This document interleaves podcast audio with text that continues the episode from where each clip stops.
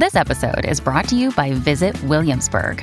In Williamsburg, Virginia, there's never too much of a good thing. Whether you're a foodie, a golfer, a history buff, a shopaholic, an outdoor enthusiast, or a thrill seeker, you'll find what you came for here and more.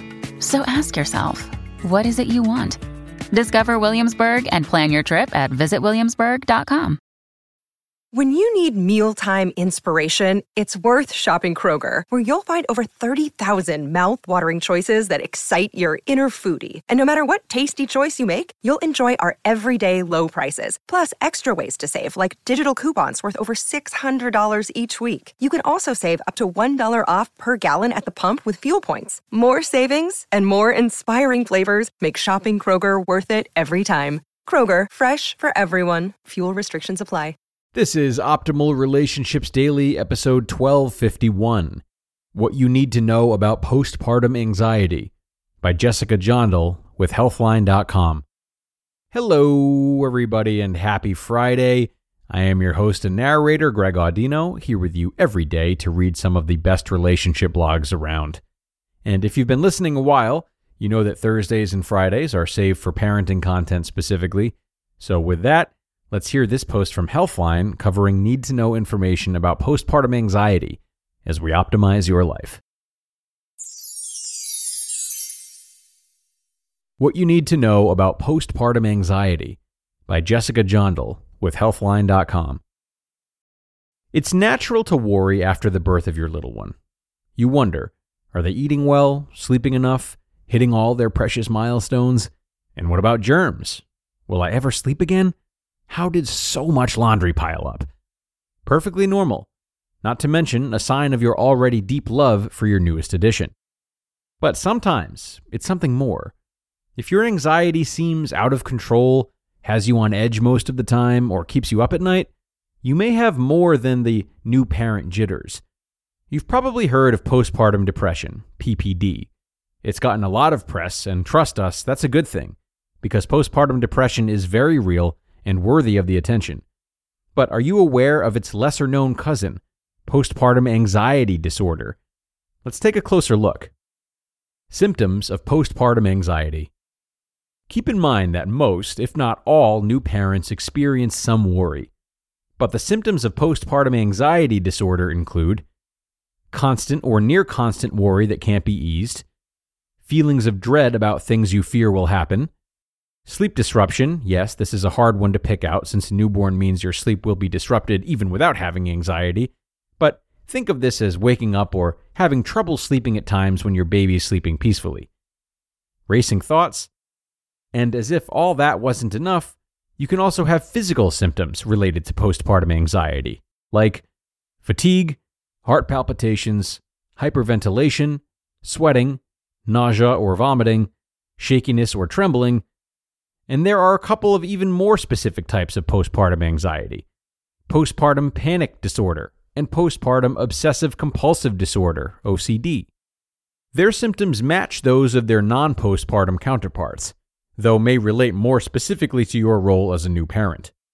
With postpartum OCD, you may have obsessive, recurring thoughts about harm or even death befalling your baby. With postpartum panic disorder, you can have sudden panic attacks related to similar thoughts.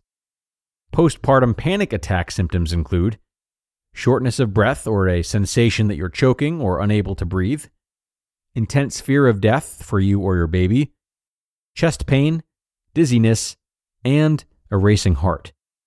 Versus postpartum depression. In one study, Trusted Source looked at 4,451 women who had recently given birth. 18% self reported symptoms related to anxiety. That's huge and a significant reminder that you are not alone in this. Of those, 35% also had symptoms of postpartum depression.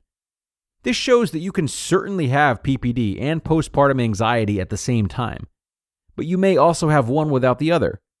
So, how do you tell them apart? The two can have similar physical symptoms, but with PPD, you typically feel overwhelming sadness and may have thoughts about harming yourself or your baby. If you have some or all of the symptoms listed, but without intense depression, you may have postpartum anxiety disorder. Causes of postpartum anxiety. Let's be honest, a new baby, especially your first, can easily trigger worry. And when every new product you buy carries with it an all caps warning label about sudden infant death syndrome, SIDS, it doesn't help matters. But how can this worry really turn into something more? Why does this happen? For one thing, during the whole trying to conceive, pregnancy, and postpartum process, your body's hormones are going from 0 to 60 and back again. But why some women get postpartum anxiety disorder and others don't is a bit of a mystery, given that the hormone fluctuations are universal. If you had anxiety before your pregnancy, or if you have family members with it, you're certainly more at risk. The same goes for obsessive compulsive disorder. Other factors that can up your risk include history of eating disorder, previous pregnancy loss or death of an infant, history of more intense mood related symptoms with your period, and one study found that women with previous miscarriages or stillbirths were more likely to have postpartum anxiety. Treatment for postpartum anxiety. The most important step in getting help for postpartum anxiety is to get diagnosed. That 18% figure we mentioned earlier for postpartum anxiety prevalence, it could be even higher because some women may stay silent about their symptoms. Be sure to go to your postpartum checkup with your doctor. This is usually scheduled within the first six weeks after delivery. Know that you can and should also schedule a follow up appointment whenever you have worrisome symptoms. Both postpartum anxiety and PPD can affect your bond with your baby, but there is treatment available. After talking about your symptoms with your doc, you may get medications, a referral to a mental health specialist, or recommendations for supplements or complementary treatments like acupuncture. Specific therapies that might help include cognitive behavioral therapy to help reduce focus on worst case scenarios, and acceptance and commitment therapy, ACT. Certain activities can also help you feel more in control, like exercise, mindfulness, and relaxation techniques. Not buying it? One study of 30 women of childbearing age found that exercise, especially resistance training, lowered symptoms of generalized anxiety disorder. Now, these women were not in the postpartum stage, but this result bears considering. Outlook for postpartum anxiety. With the right treatment, you can recover from postpartum anxiety and bond with your sweet little one. You may be tempted to put off treatment due to thinking, my anxiety will go away when Junior hits the next milestone. But the truth is, anxiety can snowball quickly rather than resolve on its own. Remember, ladies, the baby blues are common but they usually only last a couple of weeks. If you're dealing with longer term, severe worry and symptoms that are getting in the way of life with baby, tell your doctor, and don't be afraid to keep bringing it up if it doesn't get better with initial treatment. You just listened to the post titled, What You Need to Know About Postpartum Anxiety by Jessica Jondal with Healthline.com. And thanks so much to Jessica for that great read the education, and the tips that came with it. I'm going to keep this intro nice and short for the Friday show. Have a great rest of your day, everybody. Enjoy yourself, and know that I'll be back again tomorrow for our Q&A episode. Really hope to see you in that one, where your optimal life awaits.